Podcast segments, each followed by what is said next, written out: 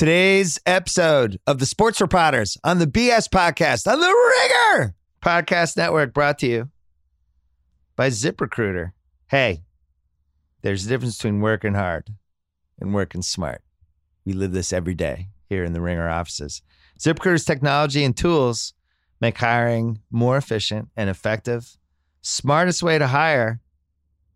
Powerful technology scans thousands of resumes to find people with the right experience for your job, but the tech doesn't stop there. It even learns what kind of candidates you like and invites more to apply. So effective. 80% of employers who post on ZipRecruiter get a quality candidate through the site in just one day. My listeners can try it for free. Go to ziprecruiter.com slash BS. ZipRecruiter, the smartest way to hire. We're also brought to you by Hotel Tonight. If you love to score amazing deals at incredible hotels, you'll love Hotel Tonight. Hotel Tonight partners with hotels to help them sell their unsold rooms, helping you find sweet deals at cool top rated hotels. Book in advance for spontaneous weekend getaways, staycations, three day weekends, road trips, business bookings, and more. 10 second, three taps, and a swipe. Get the Hotel Tonight app. Start scoring amazing deals at incredible hotels. Hotel Tonight, the only booking app you need. And finally, theringer.com. If you didn't go there this week, 100 greatest TV episodes. We put it up late Monday, uh, caused a lot of debate, a lot of consternation. People really enjoyed it. Celebrities are tweeting about it. Uh, I'm going to have my thoughts on tomorrow's podcast. Needless to say, I, I, I am upset with some of the things that happen in the list, but that's one of the reasons you do these lists. Check it out. We wrote a whole bunch of great TV stuff, and guess what? It's August, and there is nothing going on right now. So you might as well read about TV. Check it out, theringer.com. Coming up, Jason Gay, Bryan Curtis, the sports reporters, but uh, sports reporters. But first, Pearl Jam.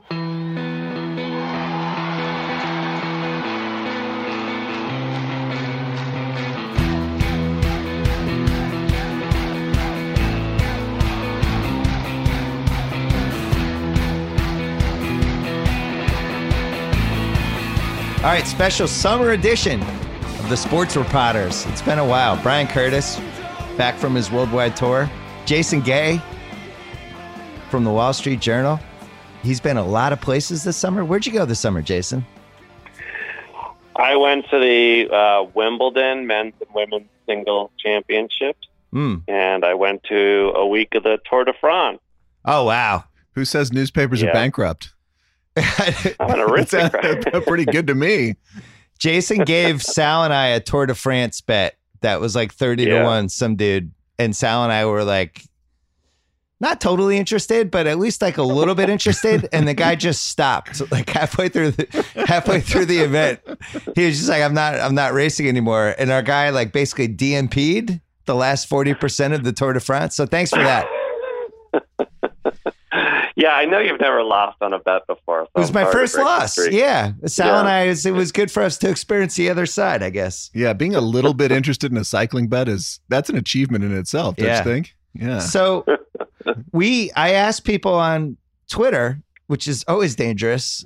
I told them we were taping the sports reporters and yeah. asked if they had any questions and was shocked to find out they actually had some really good questions. So we're going to zip through those in in a little bit, but first um I think we should talk about there's two topics I think we have to hit, and then we'll hit the questions. The first one is this gambling thing that happened with the NBA this week, where they announced this partnership with the MGM. Curtis, what are the landmines? How does this go? How does Hmm. gambling enter our basketball fan slash media lives over the course of the next three years? It's so funny, right? Because this is the topic we've been dancing around in the media for going on 50 years. I think it's funny that it used to be like the old CBS NFL Today that we all grew up with. Yeah. That was the thing gamblers watched, right? Because you might get a tip in those tender pre-internet days. the Like, Greek. yeah, I might get an injury, I might get some weather. You know, this this might help me out a little bit. And now we're sort of saying that gambling is going to come actually into the media. And then it kind of went away, right? Because you'd never you never care. Right. You'd have your own tips. But now I feel it's sort of it's it's entering back, right? And we just don't know how to do it. Um I just wonder, is it like how do you want to get gambling information? Is it is it television? Is it a podcast like we already have at the ringer? It feels very niche, but now high volume, high profile niche. Like I, I don't think Jason, do you think ESPN would have a gambling show at four o'clock every day on ESPN proper. I don't see it going that way. Maybe I'm wrong. Yeah, it's hard to tell, uh, you know, standing still right now, but I feel like the hyperbole has been extreme. I mean, it's been presented as nothing less than, you know, uh, you know, holy grail for sports media. Anybody that is sort of ailing, trying to figure out what people are going to pay for, now suddenly sees like, oh, okay, well, I can, you know, give readers an edge somehow in sports gambling. So sports gambling is going to simultaneously lift the entire professional and collegiate athletics world, but also save the media. And, you know, history has shown both from the legalization of gambling gambling in other parts of this country or most parts of this country now, but also the experience of sports betting worldwide that it doesn't become this sort of like all consuming human wildfire that we somehow present it as. And and I think that you know, part of this is the hazard of not to sound like a Wall Street Journal writer, but part of this is the hazard of like when sports writers start writing about business. And, you know, I include myself in that company that it's a far more complicated uh, and, and much more uh, deliberate and, and, and delayed uh, situation than I think it's being presented as. Another another question to this is how much did fantasy, the first legal gam semi legal gambling, save quote unquote all this before already? Right? Yeah. How much is that propped up football, baseball, basketball for years and years and years? And now that we're doing gambling, gambling, is that just kind of a mini bump on top of daily fantasy, fantasy, all that stuff that's obviously increased interest in you know viewership in sports for a long time. I, don't feel like it's always been there. It's just more overt now. Because when you think about how the NFL has operated the last, I don't know how many decades, there's a reason they have the injury report. yeah, of course. There's a reason they find teams because they didn't reveal that the starting running back has a hamstring injury. It's not because it's, you know, it's unfair to their opponent. It's because it's unfair to the people who need that information to decide which side to gamble on. So it's always been a wink wink thing. I think one of the one of the cool slash funny slash stupid slash um maybe I'll be one of the few people who enjoy this is watching people like you and Jason try to navigate this whole world of gambling language because there's most media people that have no idea like what plus 250 means and what, Oh, what it yeah, means to yeah. a parlay. Like Jason, you don't you barely understand any of that stuff, right? I know what a parlay means. Okay. I do know All what right. plus and minus means, but but but no, I, I you know I, I think it would take me a little while to figure out a teaser. Um, and, and I agree. There's a lack of sophistication about you know the the particulars of of betting, but also just how the betting market works. I, I believe it's the expert uh, cousin Sal has talked about. You know, this does not mean the end of the world for your local bookmaker because that person is, uh, first of all, off the books and also operating on a line of credit often. And those are two things that, um, you know, legalized gambling, sports betting is gonna, not going to give you. So um, that was another case of sort of like people just thought that that was the end of the world for that world, and it's not at all. Yeah, it's a little bit like to me. it Reminds me when Sabermetrics came in. Yeah. remember we all kind of looked at each other and went, "Uh oh, Yeah. How do we how do we talk about it without sounding like an idiot?" And it turned out you didn't have to know that much. You could you could Yeah. fake a lot of it. You could fake. Well, you just can incorporate a lot of it, right? you incorporate some and fake some other stuff. Like there's this whole next level baseball language that I just don't care. So, you know, like Zach Kram, who's been is an excellent writer for us, and you, when he writes about baseball and he's doing this ERA plus and stuff like that, I kind of remember what that stuff is, but I'm not versed in it, and I would never say to you, "Have you seen Chris Sale's ERA plus?" So I think I think it's very similar with the gambling and with sabermetrics and the different things where it has its own language and like me and Sal, obviously we speak the language and we've been doing it for 12 years on my podcast at ESPN and this one. And, you know, same thing with me with writing. And I just get the language. I don't, I think I'm in the minority though. And I, it's going to be really interesting to see if the language can go mainstream. I'm, I'm doubtful. I, I think it's going to be a primitive version of it where it's just like the Titans are favored by three and a half over the Jaguars but we're not going to be talking about you know the mvp odds are out and it's not just who's the favorite but who's the best value Right. And that's the part that you really have to study and understand. Like, there's a difference between a good bet and a good value bet and all that stuff.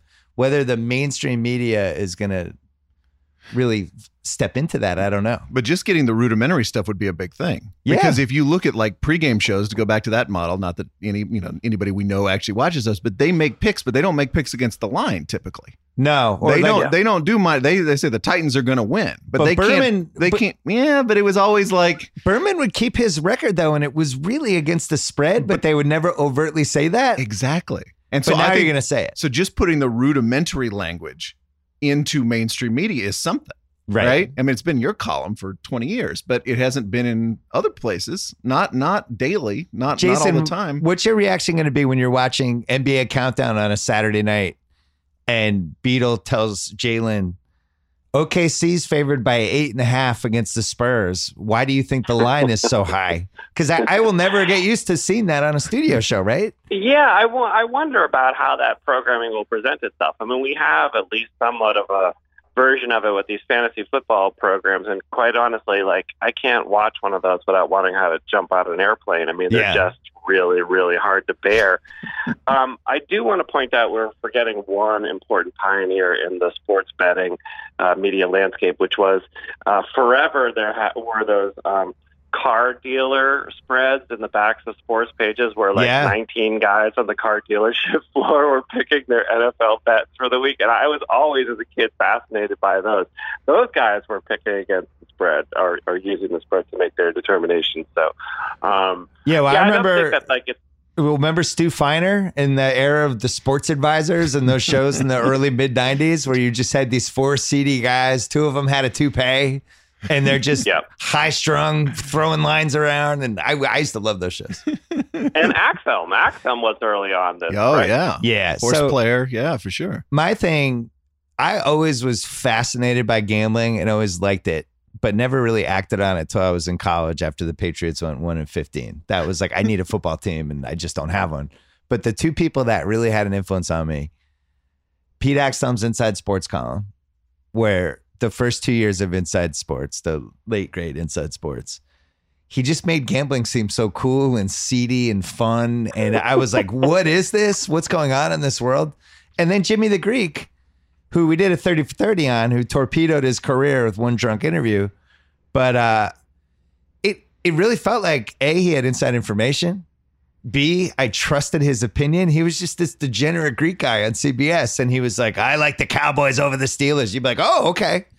It's incredible that happened on television, Yeah, right? incredible. I mean, Yeah. They did that now, it would seem like wild. But this Yeah. is like 1979, 1980, you know? And you'd be like, I have sources telling me that Terry Bradshaw isn't healthy. and it would it would swing the line because you had 20 million people watching the CBS pregame show in 1979. just you know with, with Bryan's point with regard to you know sabermetrics, is there a way to you know divide the conversation about sports betting between the you know hardcore, compulsive, perhaps degenerate sports better and the sort of casual fan gambler? Because I think one of the myths about this decision as as it's been presented is that somehow this is just flipping a switch and making an underground economy, you know, an above ground economy. I think that everyone's hope here is that a whole ton more people start to sports gamble, not just the people who are doing it illegally start to do it legally, um, and that does that casual fan, you know, we have this this images being presented to us of, you know, like a father with a, you know, teenage son, you know, who's going to be the lead scorer of the third quarter of the next game, um, and you know, making a twenty dollar bet on that, or how quickly does it get, you know, consumed slash polluted by the quants and by the people who are, you know, seeking, you know, the most micronic edges, uh, you know, possible. That's already happened. I Yeah. you saw that with the referee analytics last decade and stuff like that where I think most people the edges are kind of have already been exploited. My question is Yeah. if somebody wasn't already gambling or caring about gambling who is an adult will this make them want to gamble more or will they be in the exact same spot they were before like if i'm in let's say i'm at the grove in la and there's a sports gambling shop in the grove and i'm walking by it and I'm like, oh, Wimbledon's on today. Hold on, everybody. I'm just going to run in there and put a bet down on Federer. I don't see doing that. I feel like this is going to be mostly internet based. I don't like in, if you go to London, they have these William Hill sports books everywhere. Sure. And people are in there and there there's TVs and they're watching games. Yeah. I don't see a world where it's like when you go into 7-Eleven to buy a Keno or whatever, the, some bunch of scratch cards. I don't think that's going to happen. I do think the internet thing will happen. The other thing is it could revolutionize sports bars potentially. Is the one Mhm. thing I was really feel like that could be a dramatic difference where I'm at a sports bar in Koreatown and they're actually also they you know they're they're able to take your bets and you can run over there between football games and things like that. I could see that world happening. That would be cool. Yeah. Thumbs up for that. Yeah, it's like the you know that Buffalo Wild Wings commercial where everyone's fake cheering when something Yeah. happens which you've never actually seen happen in a sports bar. That could actually be true. Yeah, what if Buffalo Wild Wings just adds a sports book? Late Like now we're talking. Yeah, now there we we're- go. Yeah, Hooters. We're, we're all together in this, right? Jason, you're back in. You might have a gambling problem in two years. Uh, yeah. I mean, I think what you're describing is, you know, uh, one of the saddest places on earth becoming unequivocally the saddest place on earth. I mean, I just, you know, I don't see the sort of group fun aspect of it. I see it becoming really weird. And, you know, I don't think there's been much attention paid to the social dynamics of this. I mean, Bill, you're at a basketball game instead of like doing your, you know, famous uh, body language sociology. Yeah. Are you down looking at your phone, like, you know, trying to place a real time bet on the next play? Who says I haven't already done that? you act like my life's going to be different. I will say with the NBA though, you, you know, they announced this when it was coming, and the awkwardness at the press conference basically came around the MGM suing the the the shooting victims that whatever the hell was going on there, and that got awkward for a Yeah. second. I was absolutely stunned. People in the NBA are going to be mad at me. I don't care. The Donaghy thing should have had a resurgence this week. Mm. It's like, wow, the NBA is embracing gambling.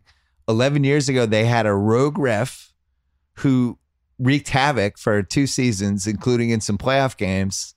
And it was the worst scandal in the history of the league. And they've done a great job at sweeping it under the rug and pretending it, not pretending it didn't happen, but, but getting people not to talk about it that much. But it happened. And now it's more likely that that could happen again, I feel like.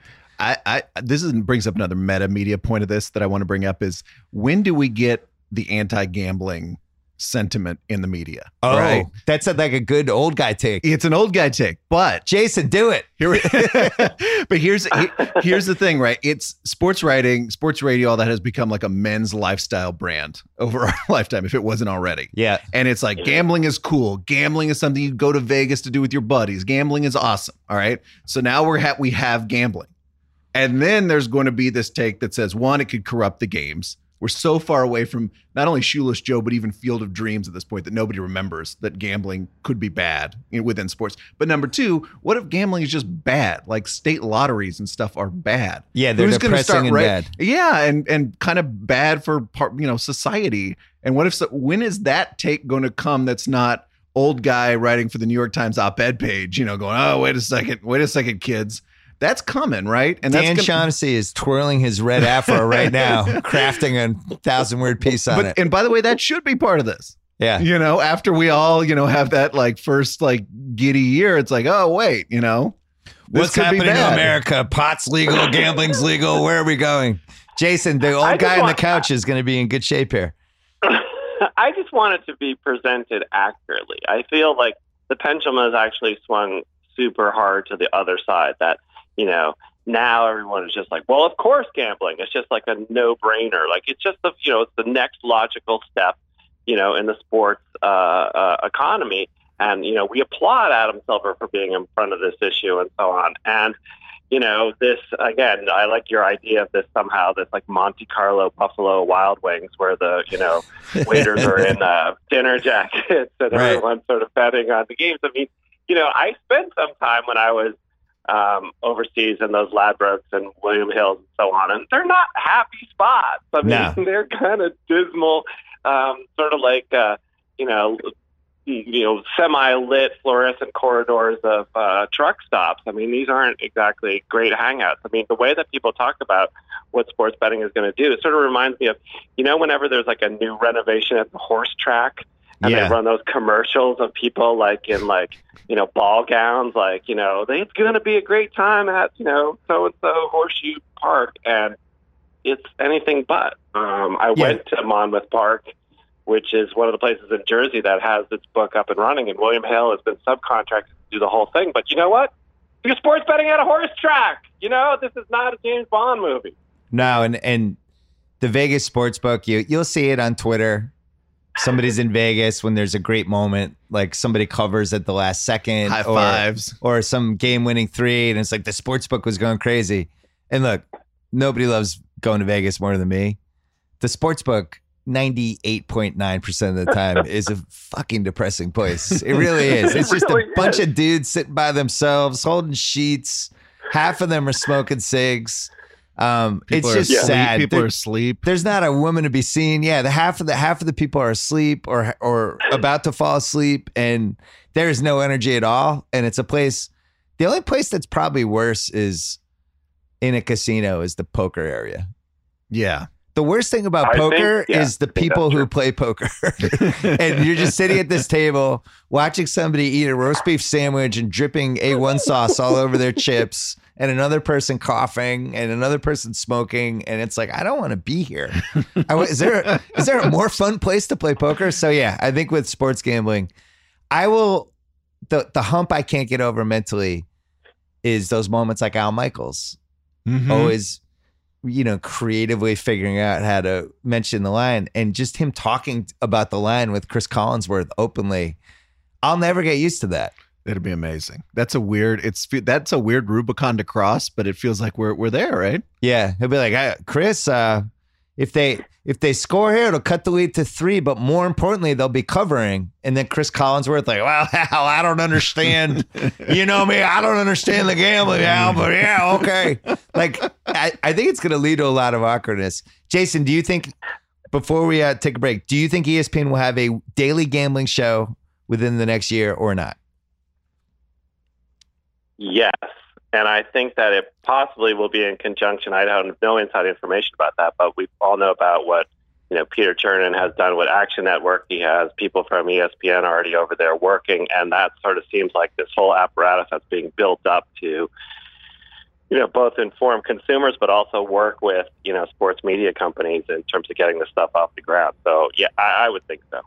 i would say it's more likely for for ott than actually on at noon every day on espn but the funny thing is it probably is what they should put on at Isn't, noon every day on espn isn't this what Katie Nolan was put on Earth to do, or put in Bristol to do? host a gambling show with a bunch of degenerates. Degenerates and take the piss out of them and make fun of them, but also kind of be one of them. Yeah. Isn't that wasn't that what she should be doing? Every show, she's just dressed up in like this extravagant dress with just these losers around her, and it's like Beauty and the Beast, I, basically. I think I would watch that. Yeah, it would be bad. Uh, let's take a break. Come back.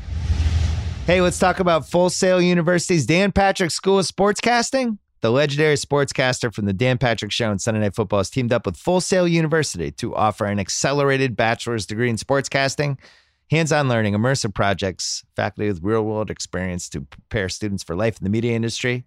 They brought in some of the sports media's best to be part of the program, including one of my best friends, longtime ESPN producer, multi-Emmy winner, Gus Ramsey. He's heading up the program. Sportscasting pros such as Jay Harris, Kevin Negandhi, and many more are involved. I am thrilled to be on the advisory board. I'm even probably going there at the end of August to go check it out, talk to a class, see the whole thing. Uh, students learn sportscasting inside and out, on camera, behind the camera, podcasting, radio, interviewing, everything in between. At Full Sail University's Dan Patrick School of Sportscasting, you can earn a bachelor's degree in about half the time, as short as 20 months.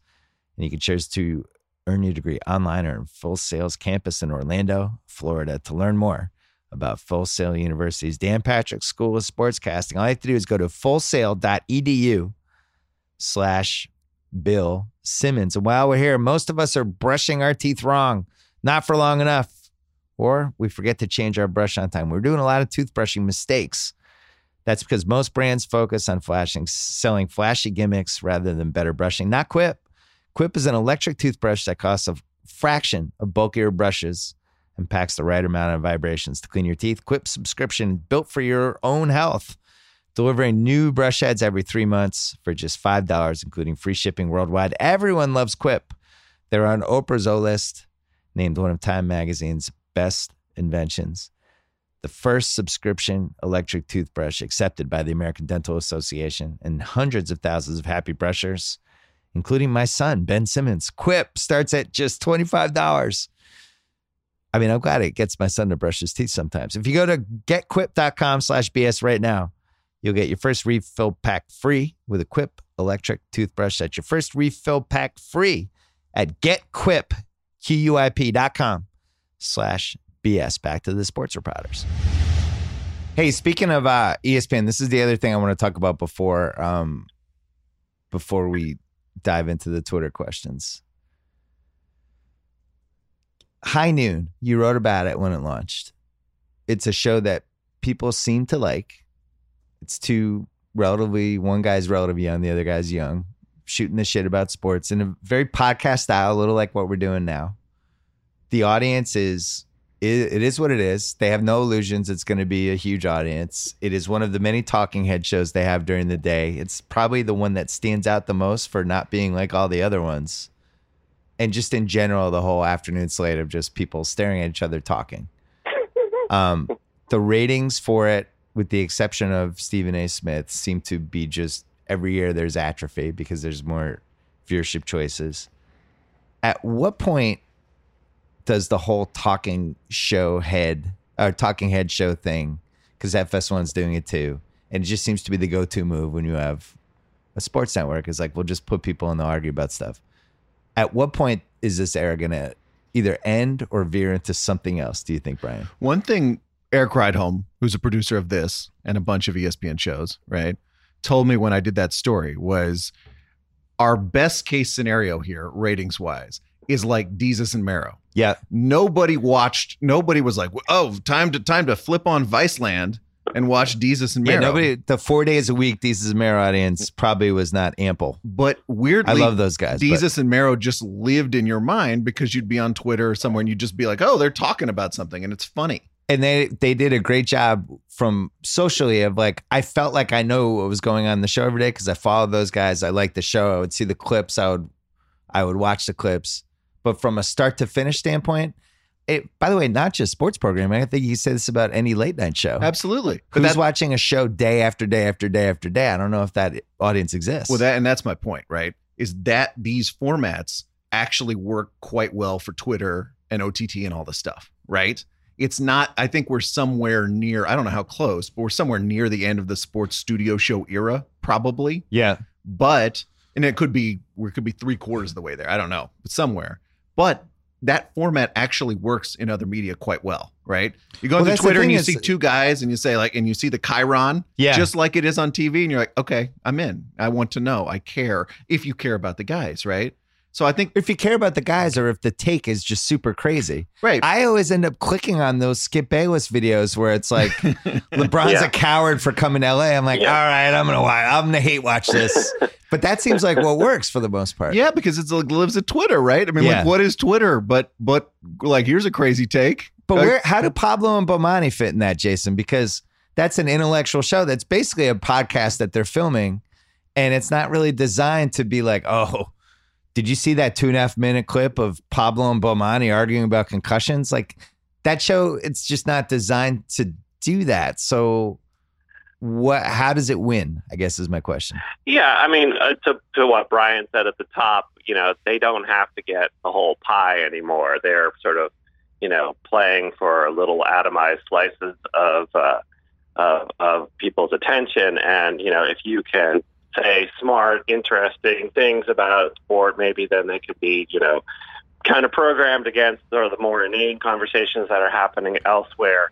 But I think that like what those shows are up against, and you see it in you know some of the more successful ones, that the the, the hot take has been just you know co-opted by everybody. You're, you you know within seconds of like Urban Meyer's uh, uh, administrative leave yesterday, or even before that, you had people all over the place calling for his firing what those shows need to have is sort of the theater of the tape. And to take your friend Mike Francesa, you know, one thing that I think that is tricky for him on Twitter is that Francesa on Twitter doesn't translate because the the tweet just sort of re- reads like angry old man, whereas Francesa in the theater of the studio and going nuts about a topic, that's the thing that is what makes him him and what makes him just something you have to listen to. Um, and and so you don't. It's not even just the take that matters anymore. It's just the presentation of it. Yeah, and I do think. But by Part- the way, I think of the it was always the presentation of it. Oh yeah, but I think part of the reason these shows succeeded more than they do now this decade is we had less choices, and a lot of it's killing time. Like I was in a hotel room last week. Yeah. I had an hour to go to dinner, and it was five o'clock. And I'm like, all right, I need, I'm going to put something on. I was like, oh, around the horn, all right, and had it on in the background as I did some other stuff. The problem is the other stuff is now transcending the is the whatever the people talking to each other stuff, and I, I just think that's going to continue to happen. Yeah, it's all. And by the way, it's always been about eating innings, right? Yeah. these guys were valuable Yeah. because they were talented Yeah. and and takey, as as Jason said in the theater, of the take. But they also ate innings. They came out and every day. I'm doing two hours. I'm doing three hours of this. There are no sports. Yeah. There are no sports on during the day, right? I'm going to get you from nine to noon, and give you some and give you an audience. Hmm. And I don't want to uh, uh, attack Bryan's, uh, you know, corner here, but like we spend an incredibly disproportionate amount of time discussing shows which are so fractional compared to, you know, the actual sporting events themselves. And you know, it's obviously fun, and people do care about it. They do engage. They do have opinions about these, you know, hot take type shows. But you know, in the sort of broader ecosystem, they're drops in the bucket. I mean, know, literally who is home watching these shows at this given time? And if you're watching them, how long are you engaging them? I mean, I feel one of the things that's already happening is that if you actually sit and watch a show, a debate show, for an extended period of time, it almost feels like you're watching someone like knit a wool sweater because Twitter is such a faster way of engaging with a topic. Within seconds, you sort of like, okay, this is the take, this is the counter take, this is why this guy's an idiot, this is why this person is right, this is why they're wrong video, you know, evidence and so on and so forth. The digital, you know, system is so faster and and and and, and you know, honestly, just stimulating, you know, uh, than it is to watch a television show. It feels sort of old fashioned to see two people arguing about sport. Well, it's funny. Like you talk about Bryan's corner. I feel like Bryan's corner is separate from the other corner. There's two corners here. One is like, all right, what are these people like? The there's a higher end version of what's going on, what's the vision, what did this person mean, the big picture stuff. And the other corner, which I don't think is that interesting, and I also don't think I think is its own little bubble, but nobody else seems to know about it, is the constant talk about like the get up rating. Like you joke about this on Twitter all the time. Get up's ratings are down from a year ago in that time slot. And it seems to be just these five media critics tweeting about it and then 10 other people reacting to it. But like somebody like my dad or pretty much everyone who works here at the ringer, and I I just don't think people are even noticing that conversation's happening. Did you see the British Open version of this the other day? No. Sunday at the British Open. We have Tiger fucking Woods is back, baby. Yeah. We got the greatest leaderboard ever. And I was finding non media critics, this is how much the media critic has just twisted their minds, are like, live look at NBC executives right now. And they're like tweeting Scrooge McDuck gifts jumping into the money bin. I'm like, wait a second. You're watching your Tiger? Woods potentially finally winning another major. And you're thinking, uh, how much are NBC executives making right now? What's wrong with you? I didn't think that. Like, I don't care. You know, it does not I, matter. I to gotta me. say, I did. Ha- I did think on Sunday how NBC, which probably paid for the British Open, and was just like, "Yeah, it's a British Open. It's cool. People like it." Never thinking Tiger was ever going to be right. But I, yeah, I mean, uh, there for is me, a, it was there- like Tiger, Tiger, some Tiger. story there, but this idea that right in the middle of it, like a normal person, you were involved Like, in the sports media, you were involved in Yeah. television. That a, per, a golf fan is like, I just, I wonder how, what what this does for NBC's bottom Mark line. I wonder what Mark Lazarus was in the middle of the round, Yeah, and I'm like, what? yeah, and and it, it also it seems like you could do this with any show where you just bang home the ratings or whatever. But it does seem like people pick and choose their spots depending on if they like people. Get Oh. up from the moment the get up salaries came out. You know the pitchforks were out, Oh, and yes. it was and it was just like people did not want that show to succeed. in Bristol and out of Bristol. in Bristol and out of Bristol. And it's been unfair. And what's funny is ESPN's attitude with that show has been consistent all the time. They said it to you when you did your piece about it. They've said it in general. Like, we're not going to judge this until football season. But when it's the summer and there's nothing to talk about, Jason, you know how this goes. People start writing it, writing it. Every time it gets written, it gets passed around in Bristol, some story. Now stuff gets leaked to a sports blog and it starts to feel like a thing. And the problem is the people working for that show see it and read it. It infects the show and it and and it becomes like this kind of roller coaster that's never going up. And uh and so it in a weird way it does have power. But yet it doesn't because it's this little bubble that I, I just don't feel like a lot of people even know what's going on. Are you saying I know this because of my experience on Fox Sports, Fox Sports on uh, Crowd Goes Wild? and, and, I know it from my HBO show. When, it's, when the arrows started coming for Jason Gay and Regis Philbin. Uh, um, no, no, I, I mean, I think you know, for, for Get Up, you know, an essential part, an essential hurdle for them, and, and it's not them. It's it's that they're you know launching a morning television program in the Trump era, where the president of the United States wakes up at six in the morning and sets the agenda for the planet with a bunch of crazy tweets, and that is what stirs the pot. That's what everybody's talking about, sports fans and not. And so the idea of turning into a you know, sports television program at seven in the morning that's talking about last night's Nationals game feels like really off topic um, and maybe almost a little bit irresponsible because you should know if maybe we're on the brink of nuclear war. Yeah. Um, and I don't know how you clear that hurdle. You know, I don't know if it requires like, you know, a new presidential era or something like that, but. Uh, or, you know, especially because I think they've made a big point about the fact that, you know, they're not going to entangle themselves too much in politics. And I know there was a little bit of a mixed message there as to what they were going to do. Too much. They're not. Do, they're not doing anything. Uh, they're, yeah, they're completely yeah, out. Not enough. Yeah. Yeah, and you can notice it like in the tone of like the morning programs. I mean, you know, Today Show and and and whatnot. You know, those shows are you know, drilling down and doing much more on Washington politics in the first hour, first, you know, part of their shows than they did in the past. That the Happy Talk has, you know, uh, is a smaller proportion of the program. So I just feel like there's a seriousness and a craziness with with regard to Washington that it's just really hard for a sports program to get any sort of, you know, critical mass or traction on. It's so true. And I thought I thought Morning Joe, if that was a model for this, or at least a notional model for this, was a bad model because to Jason's point about how nobody's watching all the sports TV we're talking about, nobody was watching cable news before yeah. Trump. You know those those were. T- remember, it was all Game of Thrones, who's fired and who's yeah. all. It was uh, a, it kept Gabe Sherman in business, but nobody was actually yeah. watching that. The the poli- it was like the late night shows. The politics of them were actually more interesting than the shows. Hundred percent. And then Trump comes in, and for both late night and cable news, all of a sudden it's like, here comes the audience. Well, we have that chyron on the screen every morning. Trump w- woke up and tweeted something crazy. And I think from ESPN's standpoint, when they started taking shit for politics and Trump's tweeting about Jemele Hill and all this stuff, and it actually became bad for their business, and it just became this story that was quicksand. They could never get out of it, and they had to make a decision. Basically, we're out. We're not. We're we're not going near politics anymore. That's it. It's it's the third rail again for ESPN, which is where it was ten years ago. Um, now what's left?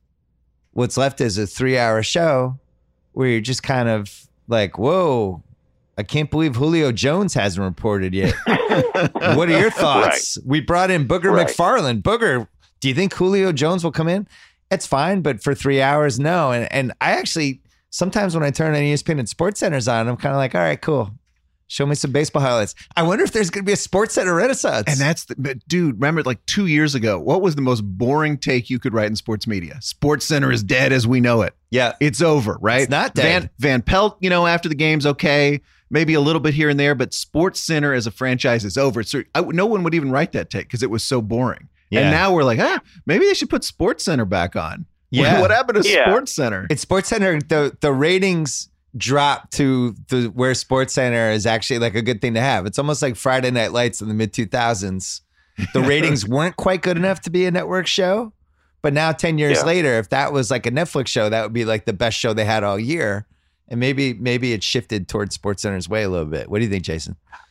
I mean, I think uh, there's a bigger existential question here about like television watching as a behavior. I mean, what the great sale of ESPN forever was that they were reaching an audience that was hard to reach on television, i.e., a younger, you know, male skewing audience that you know wasn't watching traditional television, and you know that audience now has different ways of processing information. I mean, think about it. Just like seven in the morning, I'm going to sit down. I'm going to have a cup of coffee. I'm going to watch people talk about sports. I'm going to watch it from the launch of the show to the first commercial break. That just feels again, it's like watching someone like carve a wood duck now. It just doesn't feel like part of the way the culture works now, and especially young people culture, where they want information fast and furious. And if I can give a shout out to my old colleague Katie Nolan, I don't know if you've watched much of the Sports Center on Snapchat stuff.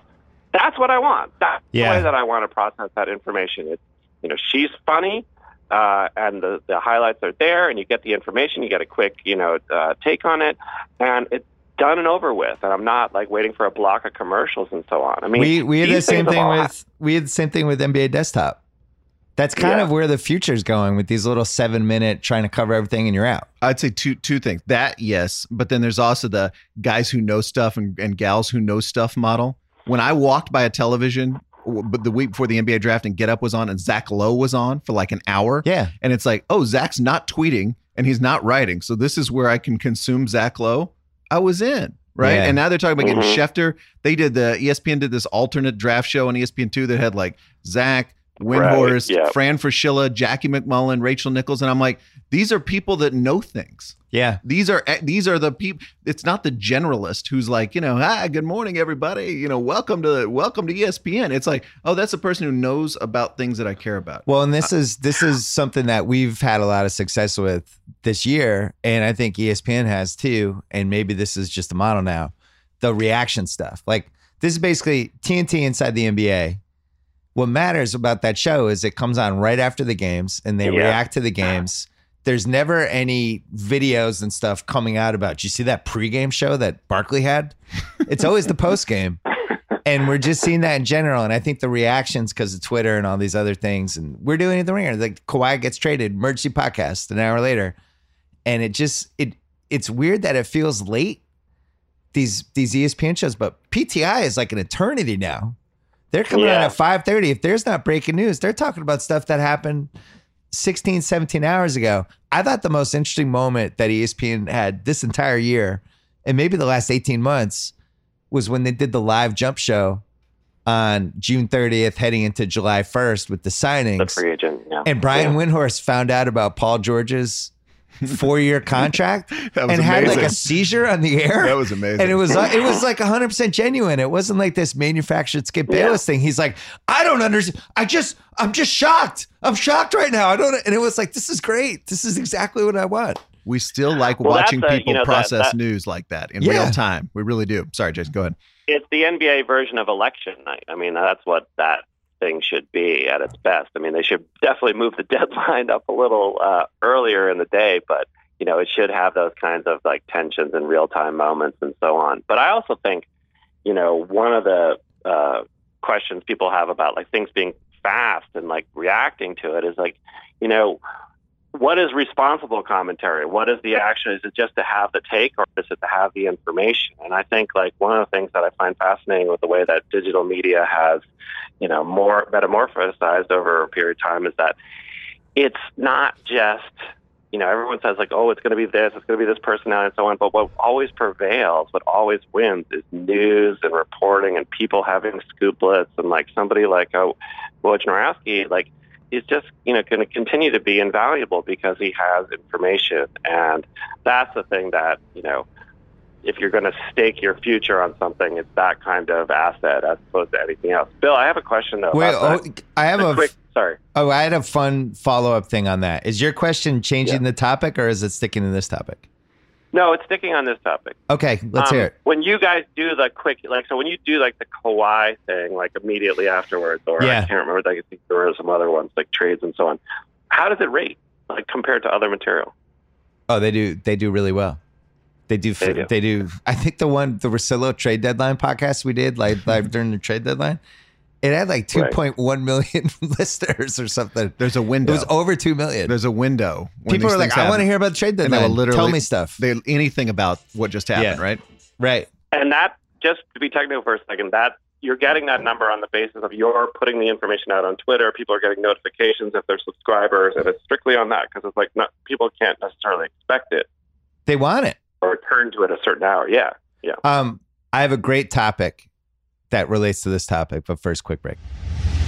Let's talk about Mint Mobile. The big and big wireless stands for a lot of things big contracts, big bills, big secrets. What the big wireless companies don't want you to know is there's a way to cut your bill down in just 15 bucks a month. Introducing Mint Mobile, the game changing company that's taken everything wrong with big wireless and made it right.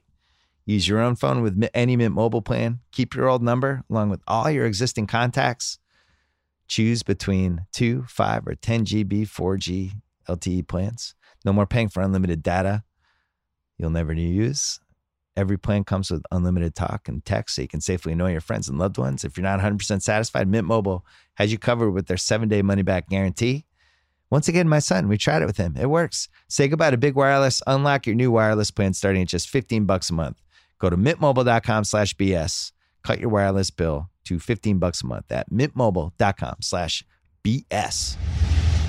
All right. So this is something I've become obsessed by this summer. My least favorite media trend in a long time. Can you guess what it is? It's it's directly related to this conversation about breaking news and information and uh, intelligence. Shams versus Woj. No, No, that's his favorite. no. My least favorite trend. Yeah, I do enjoy Shams versus Bush.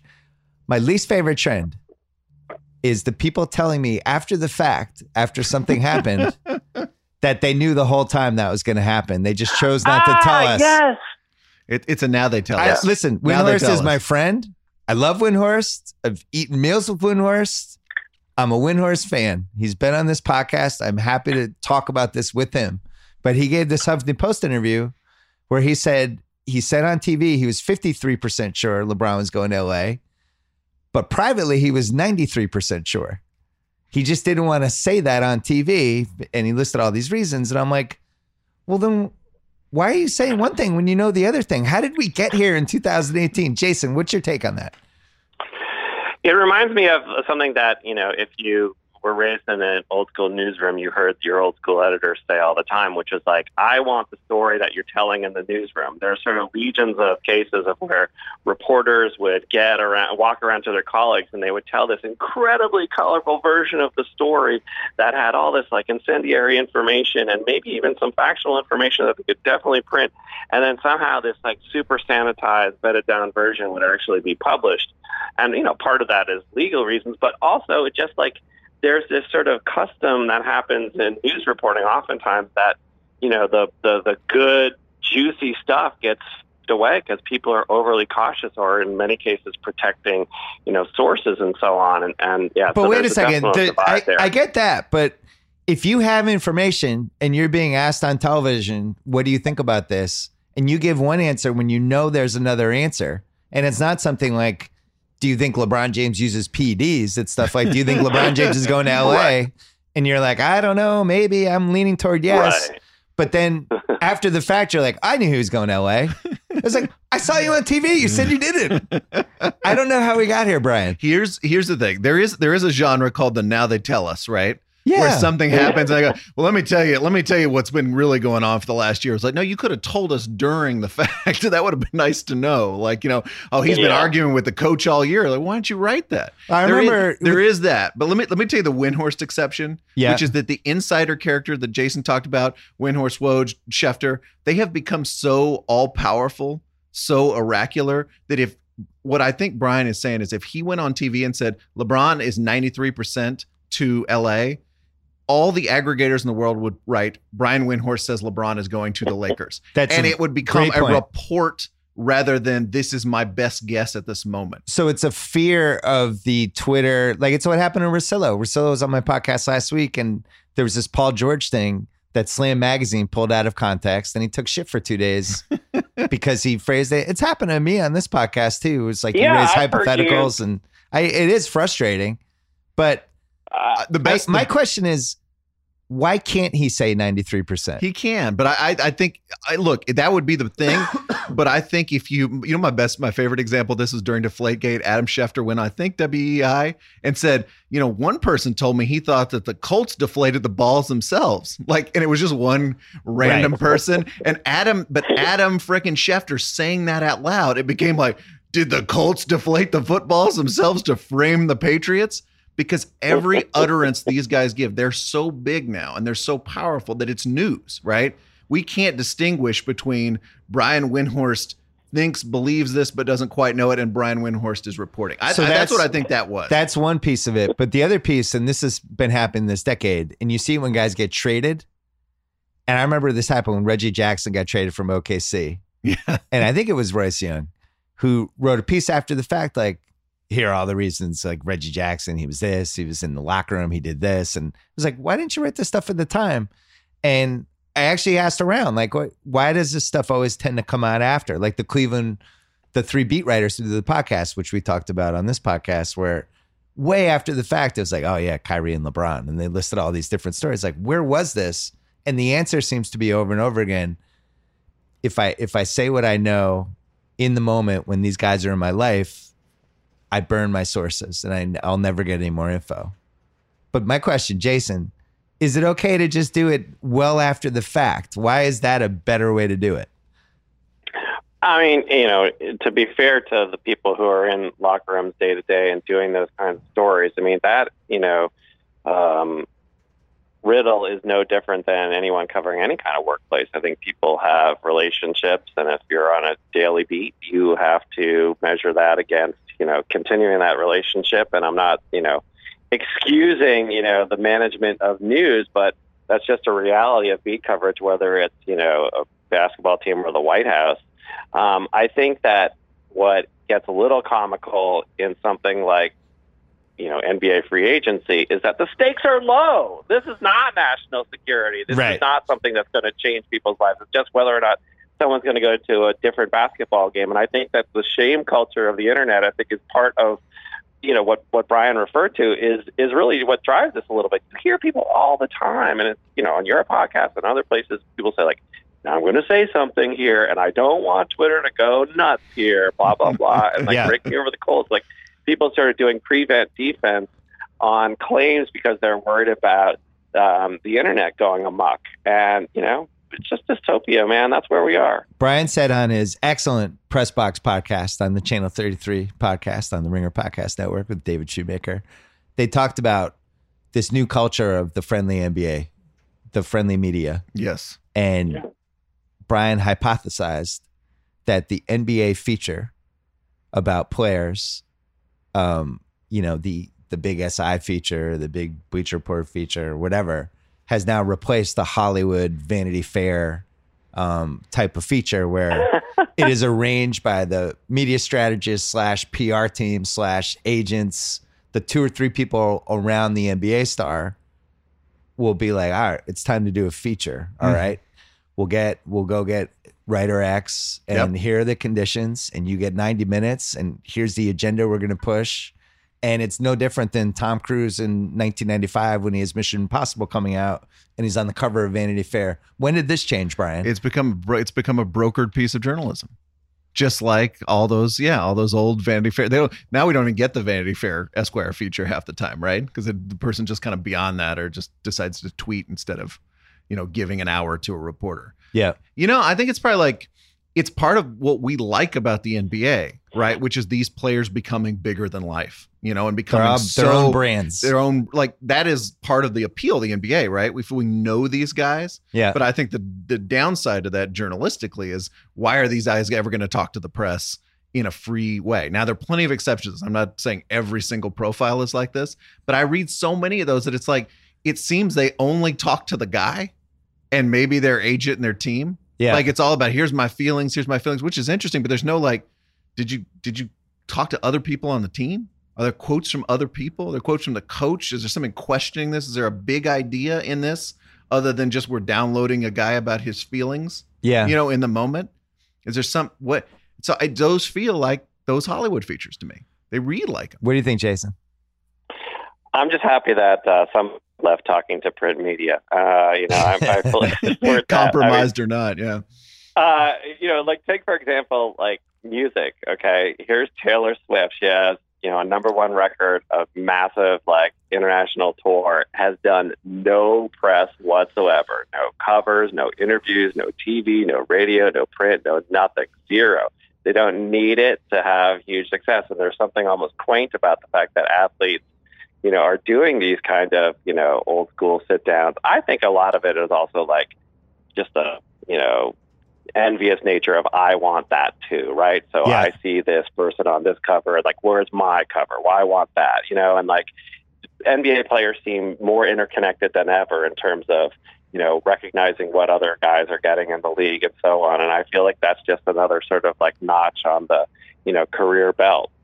Am I imagining this? Did Kawhi give an interview about fashion this spring when he was like the most wanted interview in the NBA? And he did he talk to? Am I imagining that did he just talked to GQ about his clothes?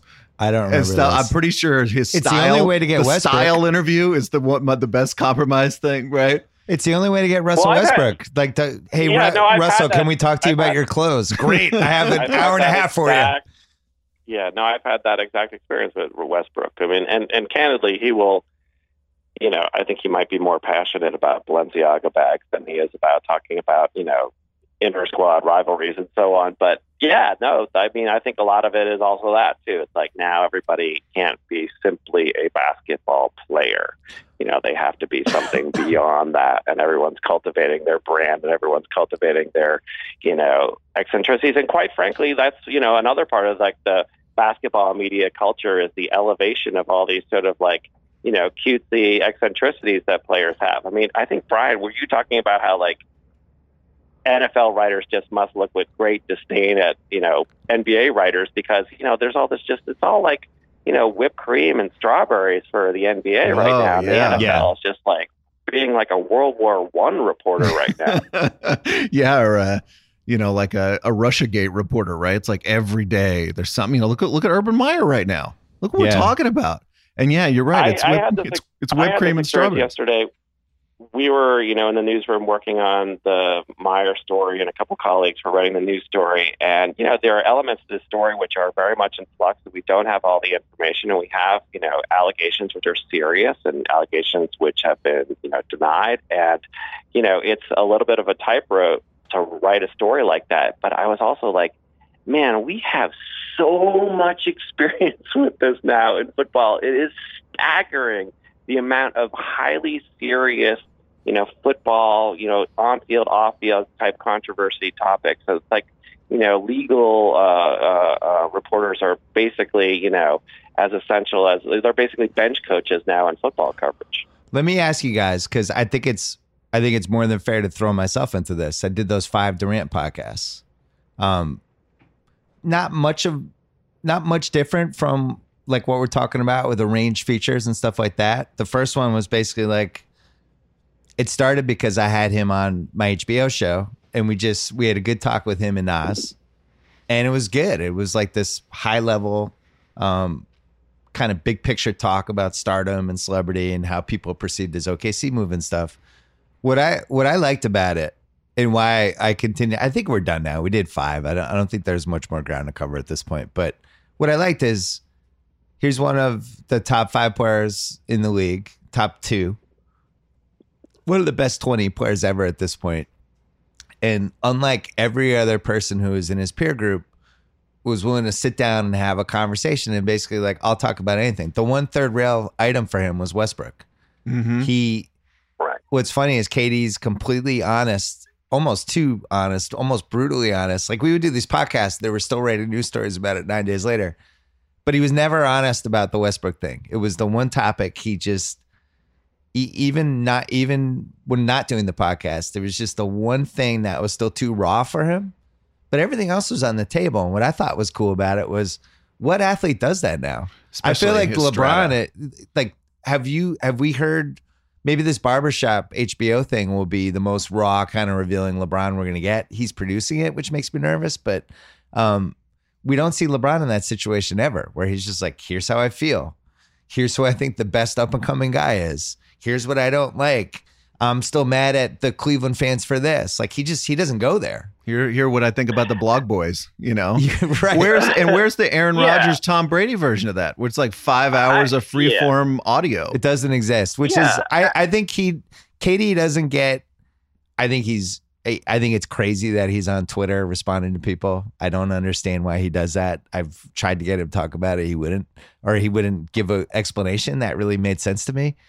But um, but the honesty that he has compared to everyone else, even on that CJ McCollum podcast, that was incredible. He Amazing. wa- he was genuinely confused why CJ McCollum was upset that they signed Boogie Cousins. He's like, what do you mean? You, you guys aren't winning the title. What's going on? And I don't know. I just feel like I wish more athletes were honest like that. He takes so much shit for it, though, that I actually think he's going to deter people from being more honest. What do you think, Jason? But but you say honest, and I think there are definitely moments of honesty. Um, but you know, there were also times when surely he told you lies, and you know, if you spent enough time listening to it, you could start to read the way that he presented, you know, things, or he clenched when you asked certain kinds of questions, and True. you get a vibe on how much disclosure was happening. I felt like probably the best thing that came out of it as a whole is that, you know, Durant. You know, you wonder about what's the calculation on uh, Durant's side. You know, and is Badger a Kleiman? You know, like what what what what's in it for them when they're sitting there saying, "Why should we do this?" And you know, obviously they're looking to present you know a more multidimensional image of the person, or maybe they're just curious about it as you know an intellectual exercise. But I felt like Durant came across at times as being this really interestingly snarly guy, like with a little bit of an edge to him. Yeah. Like, I mean, this was not like some sort of like, you know, steam pressed and sanitized version of a professional athlete, you know, which is really what we got and got sick of in the 90s. This is a guy that there are still third rail topics and there are still people he dislikes and there's still a little bit of, you know, again, that snarl to him. And that's very human, and I like that. You know, usually the way humanity is presented in athletes, like, oh, they cry like us. They think they, no, he gets pissed about stuff, and and and we suspected these athletes harbor these feelings all along. Of course they do, but it's seldom, you know, shown so explicitly. Yeah, and I, I do feel like. So you asked like, what was in it for them? Why did they want to do this? I I genuinely believe this is the answer. I think he just wanted to shoot the shit with somebody about basketball on a podcast. It it wasn't like, Hmm. how's this going to look for us? If we do this, then this will be. Then we'll do this, and it was just like I like talking to that guy when I did the Nas thing. We should do a podcast with him, and that was it. And I, I think that's how he operates in general. Like, why did he go on CJ McCollum's podcast? Probably because CJ asked him. He's like, all right, I'll go on. sure. Um, but I, I do right, think, and all, and I- I think another thing that happens with podcasts and why it's it's it's a more interesting medium than terrestrial radio and, and frankly a lot of television is that that the editing is just not done in the same manner. Like you know, to take for example the interview you did a couple weeks ago with Denzel Washington. yeah, I listened to in the French Alps. Um, he was unbelievable on sports, and he was unbelievable on He Got Game, and then he sort of clenched up when he talked about his, you know, his movie catalog and so on. If that were a television show, you would have cut that all out. You would have just totally, like, you know, uh, uh, uh, uh, you know, made it seem like it was just a seamless experience. And what makes interviews interesting, I think, are the moments where people recoil and then you know open themselves up and so on, and that sort of like you know organic process is much more interesting than seeing this sort of um, uh, I'm- uh, uh, edited version. yeah, and I, I knew that going in with Denzel. There was like he wants to talk sports. He was fired to talk sports. Doesn't like to go backwards. Um, was excited to talk about He Got Game because he played basketball in it. I don't think as a Right. movie he d- never really went into that part. One of the interviews that I did this year that I really enjoyed was Kyrie Irving, and it, re- it reminded me a lot of the KD stuff. He he really enjoyed it. I think he liked that I didn't have notes. Pretty much everything was on the table with him. He was really thoughtful. He there were some third rail moments, but for the most part, was ready to talk about stuff. And I can see why they're friends. They and it's funny. Like I think they're pretty close. I could just see them going and talking until three in the morning in a, in a hotel room. I don't think most Yeah. NBA players are like that. I think Curry probably deep down is like that, but is kind of brand savvy enough to never really go there. But we're gonna see. I'm gonna have him on a podcast this summer, and we'll see. I, I wonder how candid he is. Like at, on my HBO show, we had a really genuine moment at the end when we started talking. I was like, you know, that last game, Mm-hmm. You were ice cold, but you still took and made the biggest shot of the game. I was like, there's maybe six players in history who would have done that. And his eyes lit up. He's like, who are the six? Let's go through them. And it was like, this is cool.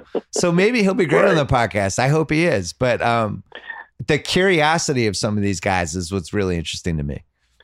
And again, you have to sort of get through the sucky parts to get to the great stuff. I think of like what I think is like the best like you know classic magazine story of this you know celebrity magazine story this year was the just incredible uh, Rolling Stone feature on Johnny Depp that uh, Mm. Steve Rodrick did, where it took literally hours and hours and hours of like hanging out and drinking glass of wine or goblet of wine and wine with uh, Johnny Depp to sort And- get down And to this. Lord like, knows what else. Yeah.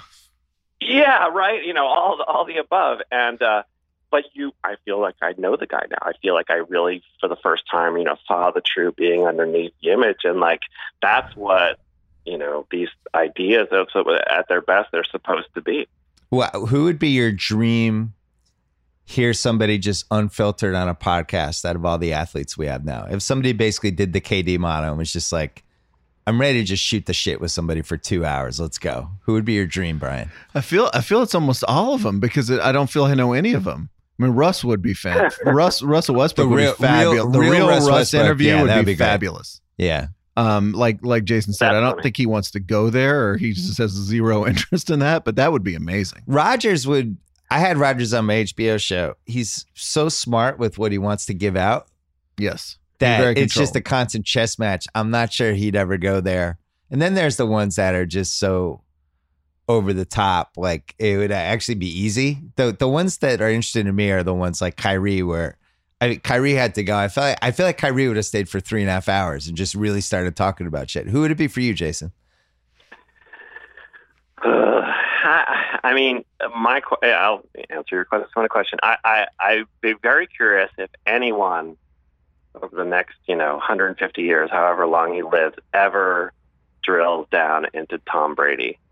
Um, the reason I ask is that he has no one has offered a more manicured image of himself uh, than Tom Brady. I mean, he has like he is selling this, you know, literally selling a, you know, uh, a, a very, you know, handsome, meticulous version of himself. But I always feel when I've seen him interviewed in short clips with Jim Gray um, that there is this like seething anger under the surface, and part of it is like the you know, snub draft pick thing that never went away. But, you know, then there have been like numerous, you know, stories over the years where like he's never actually articulated his opinion about stuff. He goes to some sort of mega money like banker conference and for a huge fee, like, you know, gives eight minutes of conversation and there's little sort of barbish kinds of comments that get made. I just feel like there's a, this guy who's ready to explode underneath all that. And Hmm. I have real doubts as to whether or not we'll get any of it. But I don't think I don't think it's would ever, realistic. like, it? No, I don't Yeah. think so. Even 10 years ago, um, spent some time with him at one of the Super Bowl weeks because I'm friends with a couple of his friends. And he's just guarded. He's just, he's, he's smart enough pre preternaturally to know, like, here's what you're getting and that's it. If get my dream, Is there a room where he is himself? Like, is there a room very inner circle. you know, confidants and friends that Yeah, he is inner actually circle. the real person? I mean, Yeah. I always thought it was interesting, even when he became the most famous athlete we had, maybe other than LeBron, he would go to Kentucky Derby any, every year with like Wes Welker and Will McDonough and Ken Brady, all his buddies. And uh, Yeah. and they would just have this degenerate day, and Brady's there wearing a hat, kind of living vicariously through all through his crew. Mhm. Who do you think? I have an answer to this. I'll be interested to see what Okay. you guys think is the answer. I have a dream athlete for I get a call from somebody who works for them and says, Person X is ready to do a two hour podcast with you. Everything's on the table. Can you give us a sport? No. Who do you think it is? It's somebody who's still active, though, not a retired. It's not a retired athlete. Yeah. Somebody who's still active. Yeah. Who do you think, Jason? JaVale McGee. No, that would be easy. I can get Jamil right now. So it's not a baseball player. Let's- Serena Williams. Oh, yeah, that'd be good. I, I feel think we've gotten glimpses. We've gotten her. glimpses, but I feel like I, I just feel like I could have an awesome podcast with her. I She- feel like if she was ready to go, and we I, I know how the beats would go, and I feel like by about the 50 minute mark, she'd be firing. She also seems likely to be ready to go, more likely than some Yeah, people are I think- talking about. I think she, I think it's in there. Like she did that HBO show, which um, Yeah. had its moments. I, I don't know if it needed to be five episodes, but it it was pretty candid. Speaking of something needing to be five episodes, What? no, just the Durant thing. Oh yeah, true. Yeah, I don't know if the Durant podcast series would be, but uh, but yeah, it. uh I think there's a great conversation to be had with her. Somebody will have it at some point, but probably after she retires would be my guess.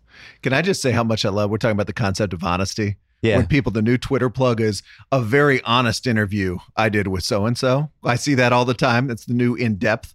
And I just want, whenever I see that, I was like, now, can you also d- label the dishonest ones that you're publishing? When you did a dishonest one was because I would like to know that one too. Warn me about that one too when you when you put that up. Well, sports has become like late night talk shows. Like Rachel have LeBron and Wade together for seven minutes, and it's basically like, "Tell us about your new movie," you know, and that's all they want to do. They don't want to do anything else. They don't want. She's if she asked them, Dwayne, what? How hurt were you when LeBron left? You guys were friends. Did you feel like he stabbed you in the back? They're never doing that Yeah. interview again. So you have Yeah. to like dance, and it's no different than if the lead star of Ocean's Eight goes on Kimmel show. He's like, be like, Anne Hathaway, what happened with you and that Italian dude? That was weird. He's not doing it. Uh, we're taking a break, then we're coming back and doing Twitter questions really quick. Let's go. Hey, here's a task. Pick out a wine you love, but it has to be one you haven't had before. Where do you start? Introducing Winc. W I N C. Winc makes it easy to discover great wine by shipping wines that are personalized for you right to your door. It's the best day of your month, all starting at just $13 a bottle. Answer a few simple questions in Winc's palate profile quiz, like how do you take your coffee and how do you feel about blueberries? Then Winc sends you wine curated to your taste. The more wines you rate, the more personalized your monthly selections each month.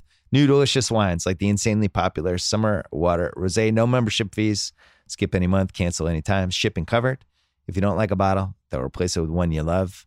Discover great wine today. Go to trywinc.com slash BS. That is Winc with a C. Trywinc.com slash BS. You get $20 off your first shipment. T-R-Y-W-I-N-C dot com slash BS for $20 off.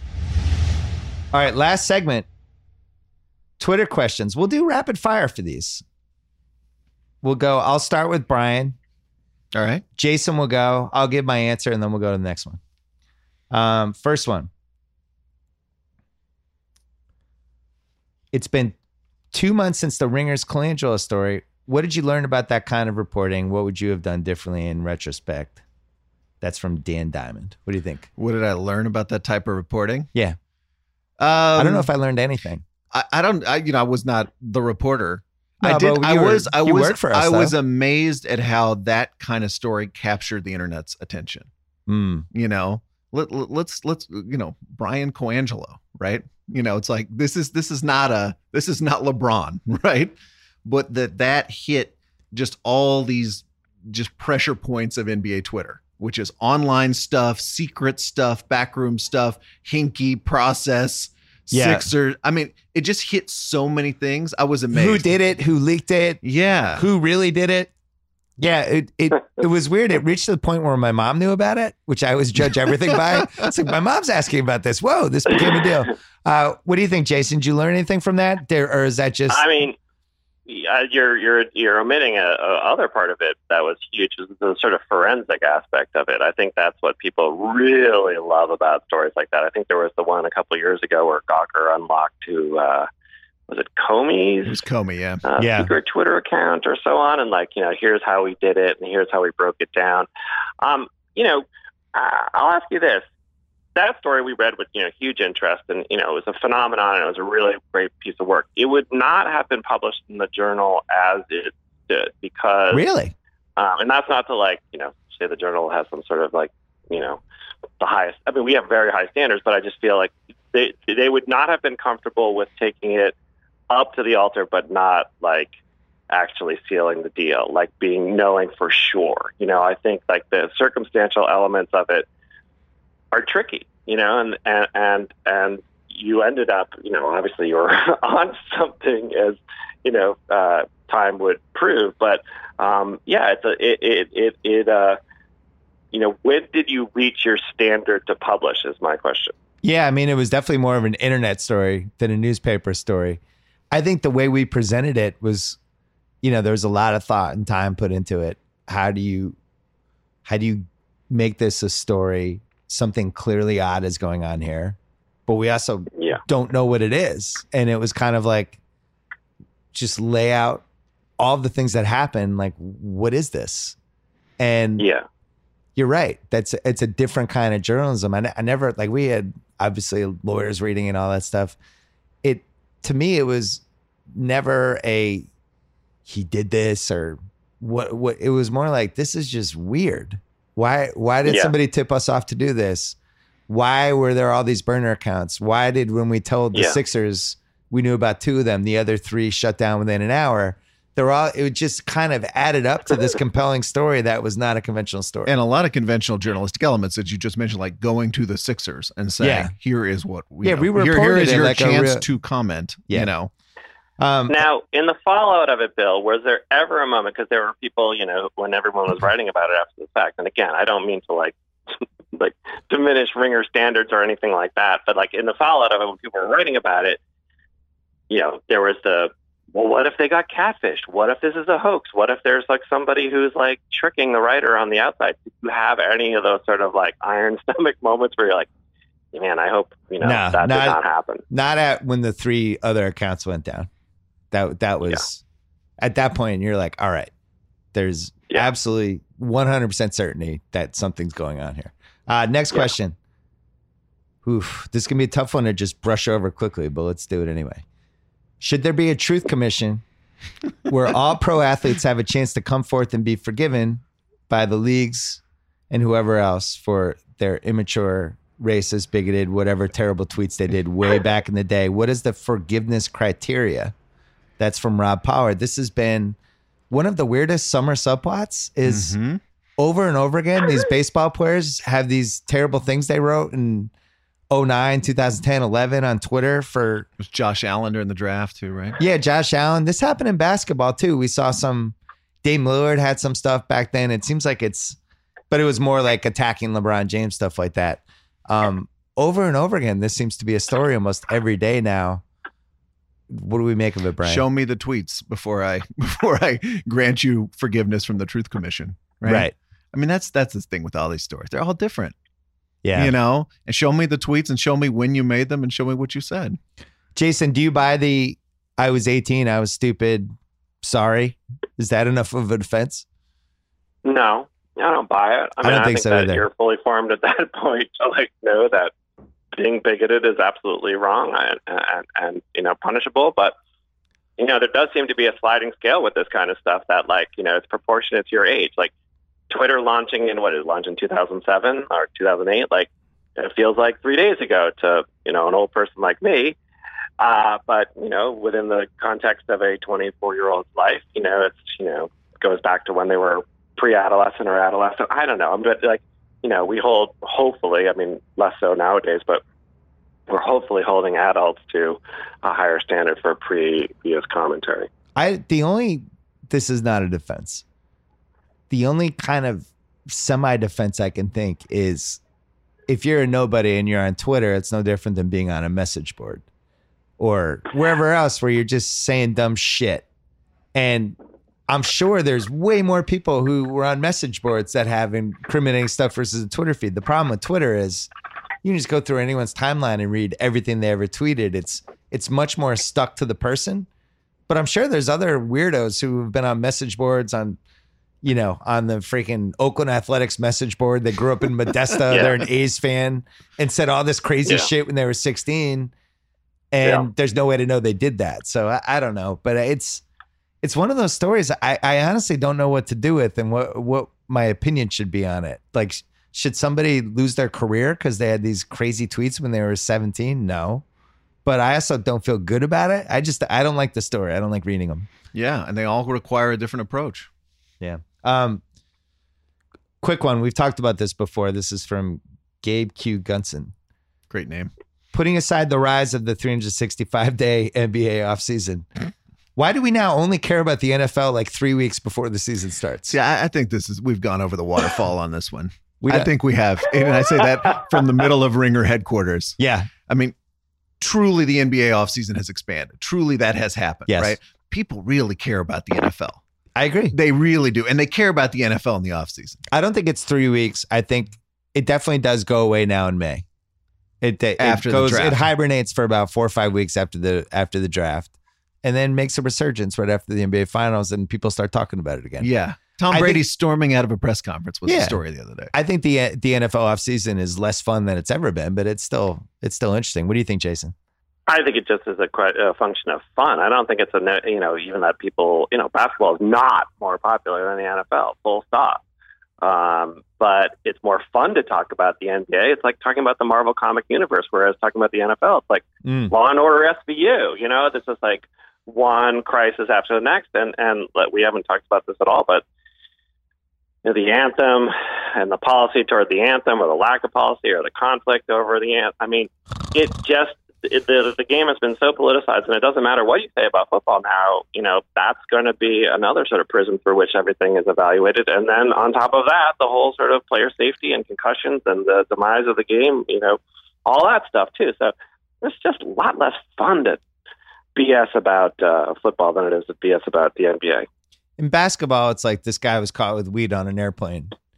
In And it's football, funny. Yeah, in football, it's this guy broke into his ex girlfriend's house with a gun, and now he's arrested on three felony charges. It just seems like it seems like the league's kind of lost its mind a little bit, and then when you tie Yeah, in the well- CTE stuff, and it's just It's- well- just depressing, and I think we all kind of feel that way. Like, Ugh, just start the games. It already." gets no benefit of the doubt. Like, take the example of the rumor, and I know it's been denied by Draymond Green, but the rumor that was out there this year that, I mean, this week that you know, Draymond Green and Tristan Thompson got into a tangle after the ESPYs. If that happened between two NFL players, it would be treated like, you know, with the severity of a congressional hearing. Yeah. Whereas the NBA, it's this hilarious story. Like, how funny is that that these two guys got into it? Like, it's just comic relief. I mean, it's all context now. Uh, so wait till the next round of labor negotiations. I always put this asterisk on the NBA Mm. on NBA talk. If there's anything to bring down the party, yeah, it's, It's true. greedy owners saying the players deserve less money. yeah. I heard that Draymond Tristan thing was a lot more of a knockdown drag out than was being reported. Yeah, The aggregators just the, the aggregators just I'm win just- you right now. I'm just Bill saying. Simmons reports. It, they made it seem like it was a shove and they got separated. I, I think it was it was like a hockey fight. Um, Wow. from Brandon Southward, dream NBA play by play analyst combo, NFL and baseball. What do you got right now? You have to use available people. Oh, Wow. gosh. I would mine What's for your NBA? mine for NBA would be either Breen or Harlan. And no, no analyst. uh, no, I would have Doris and I would have Chauncey. Yeah, I think Doris. Would That was Doris and Chauncey. That one game I heard was the best I've heard in eight years of any combo. People are so desperate for good NBA analysts. Like, I would pick Doris too because I, I just I d- almost dislike all of them. I think Breen, Doris, and Chauncey is our best possibility right now, or Harlan, Chauncey, and Doris. What do you think, Jason? They have to be alive. No, they have to be working right now in the whole. No. Yeah. I, you know, I'm not gonna like this isn't for wimpish reasons, but I'm gonna tap out because I've said this before. But I don't really listen to the play-by-play and analysis anymore. I listen with the Fair- volume fair down. tap out. You're allowed to tap out. screen. Uh, NFL, I who would you know, I, have? I don't have very strong opinions about it. NFL? What would you? like? We still we still Al. We say uh, Joe and Joe and Cris Collinsworth, Joe and Tony Romo. There's going to be Tony Romo backlash this year. You realize that's Oh, it's already right? started? Yeah, it's going to happen. It's already started. Nothing, nothing can be We- we can't have nice things. We can't have nice things anymore. It's like, oh my god, he talks too much. He's too excited. Um, He is chatty. I would say he is chatty. I, I would probably say Al and Romo would be my dream team. That this is all fun. I love this fantasy booking. I would like love to watch that game happen. If They should just do one. Just Yeah. do one together, throw them together. And then for uh for baseball, I think I'm actually good Yeah, with Buck say, and isn't Smoltz. it, isn't it the World Series team? Buck and Smoltz are fucking good. I was good. about to say they're they're very solid. and hockey, Emrick and whoever. Emrick and a hockey player. Uh, Mark Harris wonders what would the NFL currently be like if Trump was allowed to be the owner of the Bills? I'll tell you, America would be better off. yeah, The and all the stuff Trump's doing with America actually would would fit better in the NFL and he would be like him versus Goodell, I actually would have enjoyed that. Trump would have become Al Davis instead of president. Great. What a what a great sliding doors. What if? Uh, Can we go back in time? We got to go back. I'm like Jack and Lost. Let's Yeah. go back. What do you think, Jason? Was it really realistic scenario? Was it like you know, or was it just one of those you know very Trumpian? I don't think it was- I don't think it was. He wanted. He was. He was tweeting about it. is I think he what. Yeah. tried to buy it for 500 million dollars less than it was worth, which is usually not going to make it work. But yeah, it would. The closest uh, celeb buyer was Bon Jovi. Wasn't Bon Jovi part of a bid that people feared was going to go to Toronto? He was. Yeah. He was the number two, right? Yeah. Yeah. Uh, Shu S H U wants to know: Is esports going to make it on TV specifically, or is Twitch and online the future of that platform? Yeah, I think we're too. I think we're too late in the TV. I mean, will it be on TV somewhere? It was on ESPN last weekend, the Overwatch finals, and the ratings. Not to talk about the ratings, but the ratings were actually abysmal. I think we're too late in the TV era for that. They're right? yeah, I think and, it's and that and that might not be a bad thing. yeah. By the way, it should people like watching on Twitch and YouTube. Yeah, I'm not sure it translates to conventional network TV or why that audience would want to watch commercials. I'm calling Time Warner so I can get Right. so I can watch esports. Who who fits that demographic? Jason, what do you think?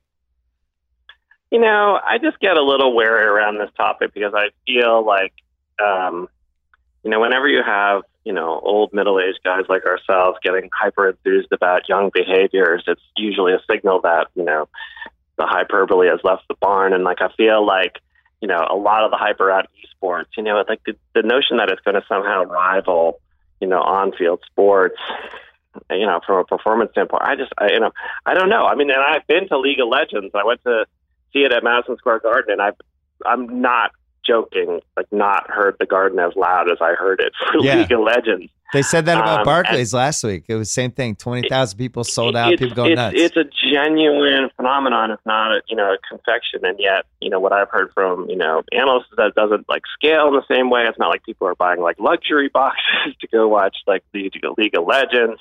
Um, it's a very smart hedge for existing sports teams because it's really cheap to start one up.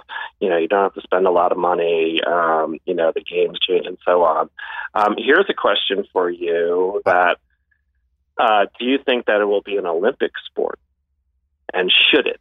No, Mm, no. I, I would say no. That's twenty years away. I think digitally, Oh, it's I- in it's in unbelievable shape digitally. I don't know if it's ever going to translate to network TV, but I also don't think that matters or is a bad thing because that audience watches it on Twitch and the audience it gets for that rivals like what the Super Bowl was 20 years ago, you know? So I think that's But a also, good thing, what is bad thing. TV? What that's the you know, point. what is is TV, going to be? It, yeah, what is TV? It's like, do you think that when you go to your son's house in 20 years to visit your grandkids, or 40 years, or whenever it happens, but like that he's going to have a TV in his house? I think we'll have a TV that's connected to a bunch of apps, Screen- and there's gonna be no cable and no satellite, yeah. and it'll just be all these different apps that you go to. And We might be post screen by then. You know, we Yeah. might have these all. You know, these could be, um, you know, contact lenses. he'll introduce me to his robot wife, and they'll have robot sex, and ha- I'll have robot grandchildren. Um, will oh, here's a good one. I'm actually glad we're going to talk about this for two minutes. Abby's dad. That's just the Twitter handle. How has the media stopped talking about the toxic atmosphere within the Dallas Mavericks? Story did kind of go away. It's like, oh, Luka Doncic. And meanwhile, that was by far the worst Me Too organization scandal that we've had in professional sports. Yeah. Why I- did that go away, Bryan? I'm unco- I'm it it feels like that Mark Mark Cuban is the kind of media figure, right? Who exists in such a kind of public realm that people sort of forget about him, you know, in this context. And I see some more like Mark Cuban for president thing the other day or something like that. You know, he's just like he's just around in a way. But yeah, they shouldn't they shouldn't stop. I, I don't think that got undercovered. You know, I mean that was a giant story in Sports Illustrated. The Dallas paper did lots of follow Didn't get undercover, but it also we all know who Pants DJ is. that's true. Uh, but like my mom doesn't know about that story. It never became like a big. Does your mom know about the Panther story though? No, You know, the same thing. I mean, because I think these are in a way, these are not they don't look, the reason we know about the Hollywood stuff is they have giant Hollywood names attached to them. True. Right. You know, and these But are why- Well, and the and, yeah, Go and I would say also there are like two separate like media tracks that are happening on these stories because you know, it's not like the Weinstein Company was covered the way the Mavericks are. There aren't like beat writers. I mean, there are beat writers who cover the movie industry, but they're not doing like day to day injury reports from the Weinstein Company and so on. And whereas in sports, there are people whose job it is to give you the day to day, the minutia of what's happening with the sports club. And if those things, you know, do you have to look at all of it through the patina of like the scandal that's happening? Two, two more, and then we're Mark done. Savoy Siegel wants to know ESPN's new boxing deal, which was announced today. They did this huge deal with Top Rank. I guess boxing isn't dead. Yeah. Well, it's not. Somebody, somebody the other day was talking about how it's it's like this is a very non-skipper, uh, unskipper thing to do, right? John Skipper would not have gone in on, probably gone in on boxing in the same way that the new regime is. I guess it started under Skipper it's, last it's summer. It's OTT driven. I think it's, that OTT is all about that's niche stuff that will get 25,000 people to buy blank but, and it just kind of adds But it's up. like the wrestling audience, right? They yes. will show up if there's a good fight. And by the way, they it's kind, with UFC. I'm not a huge boxing guy, but when I see like, you know, people are, oh, there's a big fight on tonight and it's on the app, I'm like, okay, maybe I'll have that on I when got, I'm walking around the house. Jason, know? I got the app. They're like, Pacquiao's fighting on the app on Saturday. I'm like, I'm in. Here's my credit card. That was it.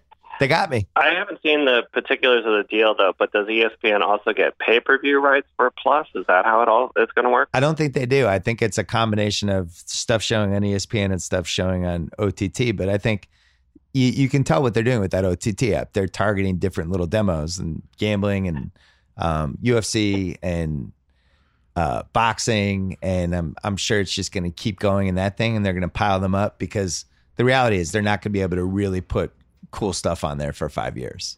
So get the but niche also, stuff shouldn't now. we be looking at shouldn't we be looking at the signal of what it sends from the boxing side of this, which is that you know no boxing promoter wants a fight on free television when they have the option of having it you know on pay per view where the real money is, and is this signal more about what boxing is in 2018 that you know they don't feel confident enough in the roster of up and comers that they feel like they're gonna have a big pay per view slate, or worse, like for a network like you're not getting the good stuff. And, you know, that's sort of been the hazard of like UFC conversations about deals or the value of those kinds of deals that, you know, the good stuff, the, you know, the big UFC once a month things, you know, those are pay per view. You don't get those on regular TV.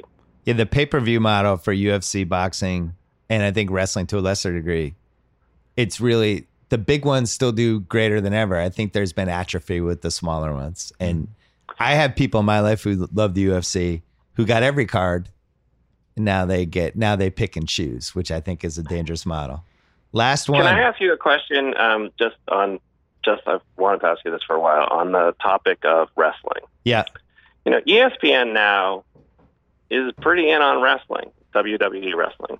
Yeah. Um, you know, they don't cover it in the way that they cover the NFL, but they certainly, you know, it's not like they don't pay attention to it.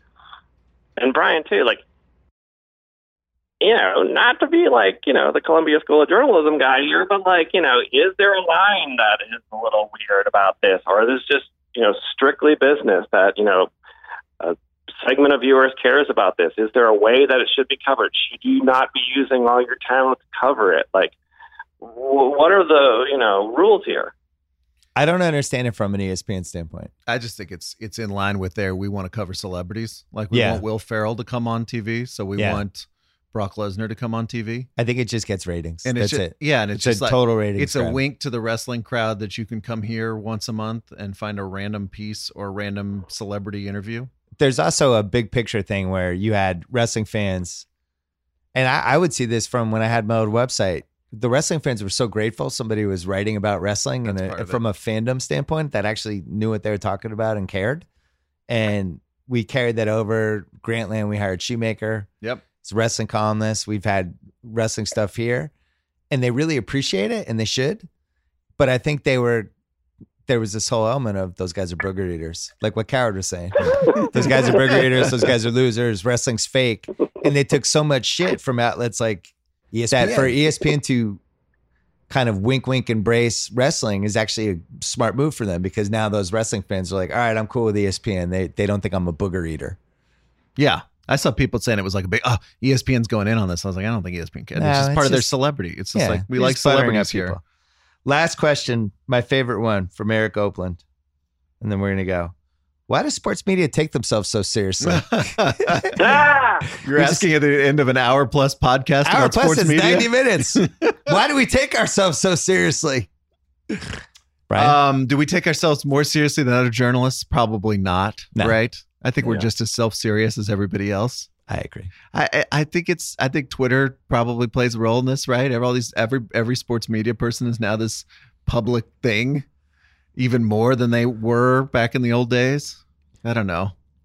Jason. I like. By the way, I like I- this because when I interview these sports media people, I want people who take themselves seriously. Right? That's good Yeah, copy. exactly. It's Somebody's saying, "I don't like wanna- talk about myself. I just it's all you know. Let me defer to my teammates. I'm just here to help them. That didn't do anything for me." That's I mean, that's what I missed and loved the most from an ironic standpoint about the 1970s.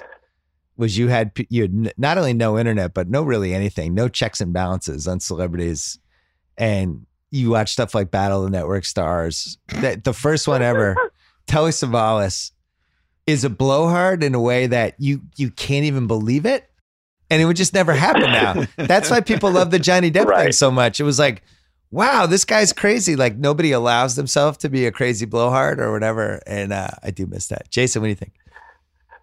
I mean, I think part of it is like the siege mentality. You know, journalists think that everyone's out to get them, and they think that you know the media is you know in trouble, and so they you know they act with this you know seriousness of neurosurgeons about even the most you know silly um, elements of the business. But I have a theory. Here's Hmm. what you guys think. That I think for a long time that music journalists were the most insufferable journalists.